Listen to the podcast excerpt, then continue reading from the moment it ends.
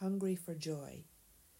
This vain world promises us so much but cannot deliver.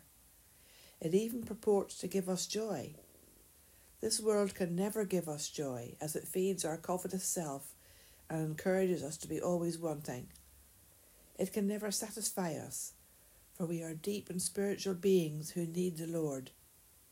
We long for peace and power to live life, and that is only to be found in God. Only He is the giver of joy and total peace. When we have peace with God, it is a true peace that fills our inner soul with joy. True joy never fades, even through the desperate times of life when we fail and fall. There are times when our faith can become tarnished and we fail to live in the light of God. We can fall away and find ourselves wandering into places we should never go, but our faithful God watches over all.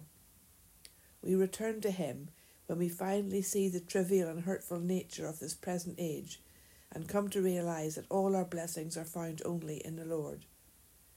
We return and our joy is renewed and burns brighter than ever. This is the way to peace and is to be found in the felt and constant presence of our Saviour Jesus.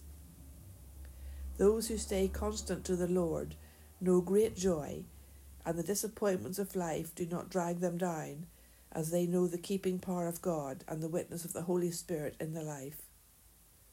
Joy can only be found in God, and all other good feelings do not last.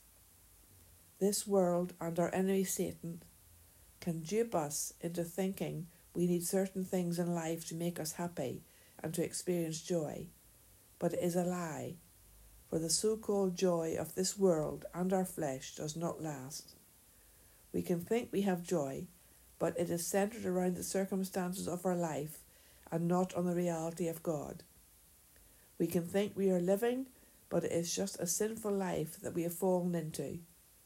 Let us return to the Lord, for he will abundantly pardon and raise us up to serve him anew in real joy and peace as we believe in him day by day. The hunger for joy should drive us to our Lord and God and to depend on him, which is true life and peace.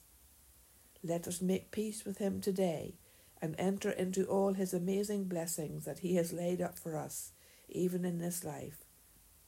Let us draw near that we will experience joys that never fade no matter what our circumstances might be. The joy of the Lord is our strength and will dissipate all depressions and manias that are so false and give us true stability by the indwelling of the Spirit of God.